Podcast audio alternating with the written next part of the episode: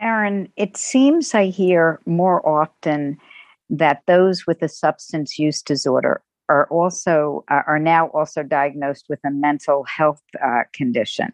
Are co-occurring disorders the norm or the exception? Co-occurring disorders are are more often than not the norm. And I think actually what's changed over probably the last 10 to 15 years is there's really been um, an increase in understanding of how substance use disorders and co-occurring disorders really kind of work together and operate in the same way.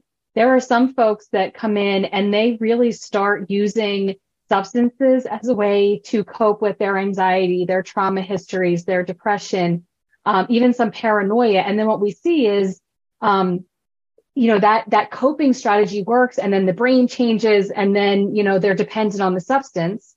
Um, it can also go the other way where someone might be using uh, something like cannabis and then they start to develop these psychiatric issues. So it's really very rare that we see what we would call kind of your garden variety alcoholic.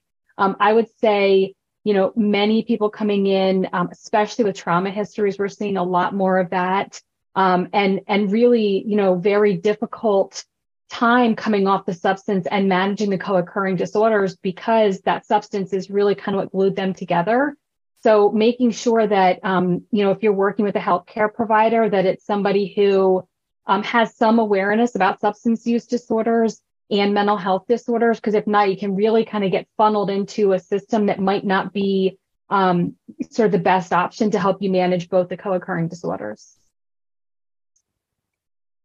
Erin, I I have found that that sometimes when my son is is sharing something that he's struggling with uh, with me, um, I find myself struggling and and sort of overthinking um, about the best way to support him, about what to say, about what not to say, when should I just shut up and listen. You know, it's very much that that eggshell experience. What do you suggest um, uh, for for parents in, in that kind of position uh, uh, to how to best suss out sort of the best route to be supportive? That's a great question, and my answer is so simple: ask them what they need. So um, I have grown up around recovery, as I mentioned. And so my mother, who uh, I love dearly, when I go to her with a problem, she asks me three questions every time. Um, and she'll say, Erin, what do you need from me? Do you need me to just listen? Do you need me to offer a solution? And her third option is, do you want me to co-sign your stuff?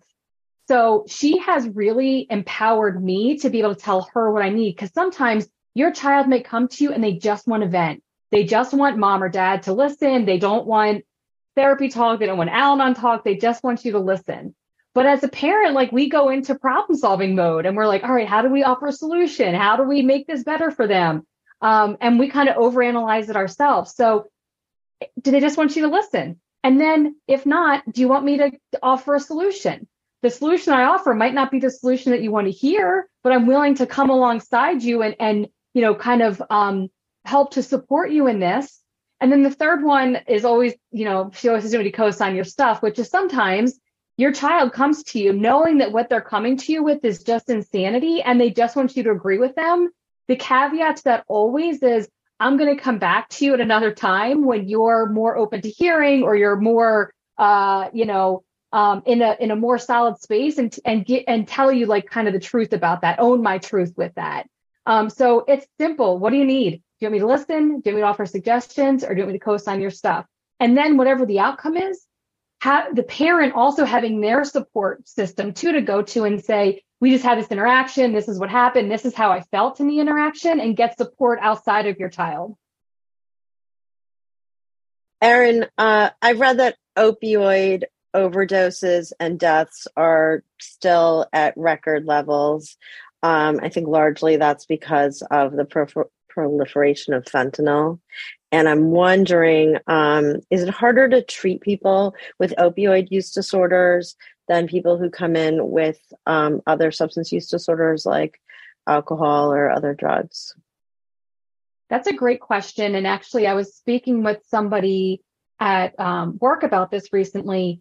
And what we're actually seeing is less opiate use disorder folks coming into treatment, which makes us curious if, um, you know, they're, uh, you know, overdosing as a result of the fentanyl in the um, in the opiates. So I think from a treatment perspective, that's certainly a concerning part of it. You know, we're not seeing as many opiate use disorder people coming in into treatment. Um, the question is it harder I think there are some medication assisted treatments that um, might make recovery more sustainable for long term opiate use disorder folks. And I would say in the 12 step recovery community, there's certainly more acceptance about things about medication assisted treatment. Um, you know, it's, it's usually the opiate use disorder folks are on the younger end of the spectrum also. And, and there's just a lot of lifestyle pieces that come along with opiate use disorder. Um, there's a lot of social connections. There's a lot of emotional dysregulation, and, and detox can be very uncomfortable for opiate use disorder folks. Um, so I think it's really a combination of all those things. It's age, it's withdrawal, it's lifestyle, um, and then it's also, you know, the um, social aspect that comes along with it. But I would say in general, um, we've seen less folks coming into residential treatment for opiate use disorder. Now, could they be doing an outpatient program where they can get on some medication assisted treatment? Absolutely. Um, but but yeah, I would say it's fair to say that that uh, long term sobriety can be more difficult for opiate use disorder folks. Erin, I understand that in tr- uh, many treatment programs, you have individuals who are often separated by their gender and by their age group. So is that because the treatments are different for them? And do you find that one group is more likely to be successful than the other? Yeah, that's a great question also. Um, so what I would say is that in terms of the age components, there is benefit to having young adults together because they're they're sort of um, emotionally closer in age um, they're they're often still very reliant on family. Um, they're often still in school. They're kind of just like in the same um, kind of spot in their life. I have seen though that there are some younger folks who, you know, um, when they're with older patients, they their maturity level steps up. Um, sometimes the older patients get more annoyed with the younger patients. But in general, I think having them separated by age as much as possible is helpful. Um, you then get age appropriate privileges. Um, you get uh, age appropriate access to cell phones, to laptops. Um, you can help kind of talk through and work through some of those impulsivities and um, really just, you know, kind of normal developmental challenges that come in early recovery. The gender piece has gotten really interesting um, with a lot of programs um, working closely with the LGBTQIA plus folks. Um, so actually what we're doing, what many programs are doing is they're moving more towards a gender affirming program as opposed to biological gender, um, which I actually really appreciate. Um, we've had many um, trans women on our women's units. Um, now that is a place where our younger folks tend to be more accepting. Um, you know, I think about the few that we've had, we've had a, a number of them are on our young adult women's unit and it's not ever been an issue. Um, so what I would say is if if you're looking for a program, really looking for something that is gender affirming, um, so that you know there's a level of comfort. Um, treatment issues can be different, um, but really, you know, we talk a lot. You know, we think about women, we think about parenting issues and shame and guilt. I've worked with men who have the same you know, how do I be a parent in recovery? I have shame and guilt about how I, you know, treated my partner or my children in active addiction. We see just as much trauma with men and women. Um, so I think that some of the differences are though that the men kind of bond in different ways than the women do. Um, definitely gender separate but affirming treatments so that there can be um, an opportunity for vulnerability and genuine connection and um, just that sort of um, ability to build support systems that are going to be hopefully long lasting after treatment. So it feels that shaming and blaming is a pretty common um, factor um, within families that are dealing with with addiction and mental health conditions. So, um, can you suggest a better way to address that problem and to try to avoid that when uh, we're trying to get help for everyone in the family? Yeah, and you know, um, I think that if most people talked to one of their friends, they would find that they may be struggling with the same thing or may have struggled with mental health or substance disorders disorders in their families. So not that you need to, you know, wave a flag and run around with it, but I think if you can open uh, dialogue about, you know, having a family member in recovery, and and as we start to build that, that shame um, and that tendency towards secrecy can be reduced. I grew up in a family that was in recovery. So I wasn't even aware that like being an alcoholic and being in recovery was something to feel shameful about because it was something that was very well known in our family. Um, and trust me, I would rather go to an Al Anon meeting or an Alateen meeting or an Alcathon than, you know, have my father getting arrested on Halloween night. Like for me, that was more shameful than saying, yeah, we don't have alcohol in our house and we're in recovery.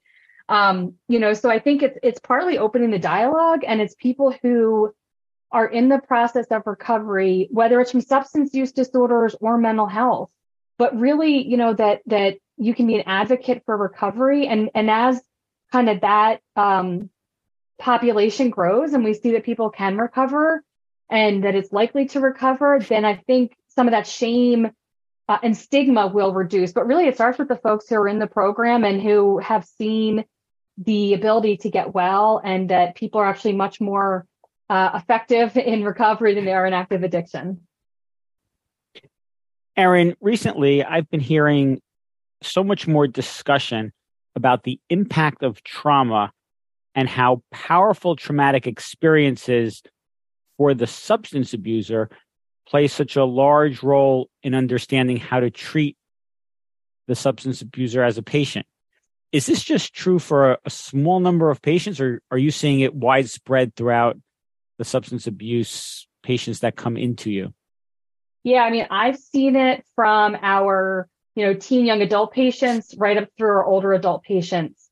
Um, you know, and I do think that again, this also ties into there's been more of a marrying between the mental health community and substance use, use community. We are also, you know, not siloed. I think probably seven years ago, we would have said, oh, get that substance use disorder under control and then we can manage your trauma. The trauma folks would say, or substance use would say, get your trauma treated, then we can address the substance use. But what we're actually finding is the evidence shows that addressing both issues concurrently is really the kind of best way to heal. Um, those groups, you know, uh, are very um, sacred and they're run on every unit, again, from younger adult all the way up through our older adult patients. It does also help as the clinician to kind of have a lens to look through to when we look at our patients. So before we might have said they were resistant or they were um, emotionally volatile, but really what we're seeing is those the ways that they respond are, have really become survival skills for them. You know, when we think about someone who has trauma, whether it's early childhood trauma, single incident trauma, they they develop coping strategies even if they're um, unhealthy, literally to survive life. You know, I th- I hear about some of the histories of of the men and women that I work with, and I'm like, I don't even know how you're sitting in front of me today. Um, so we really try to take away some of the stigma associated with that because it's truly the only way they've gotten through their life. And then that installation of hope that yes, you can heal from your substance use disorder. You can heal from your trauma. Um, and, and that you can sort of, you know, have this life worth living with genuine connection and authenticity that everybody wants. That's what we all crave. Erin, thank you very much. Thank you.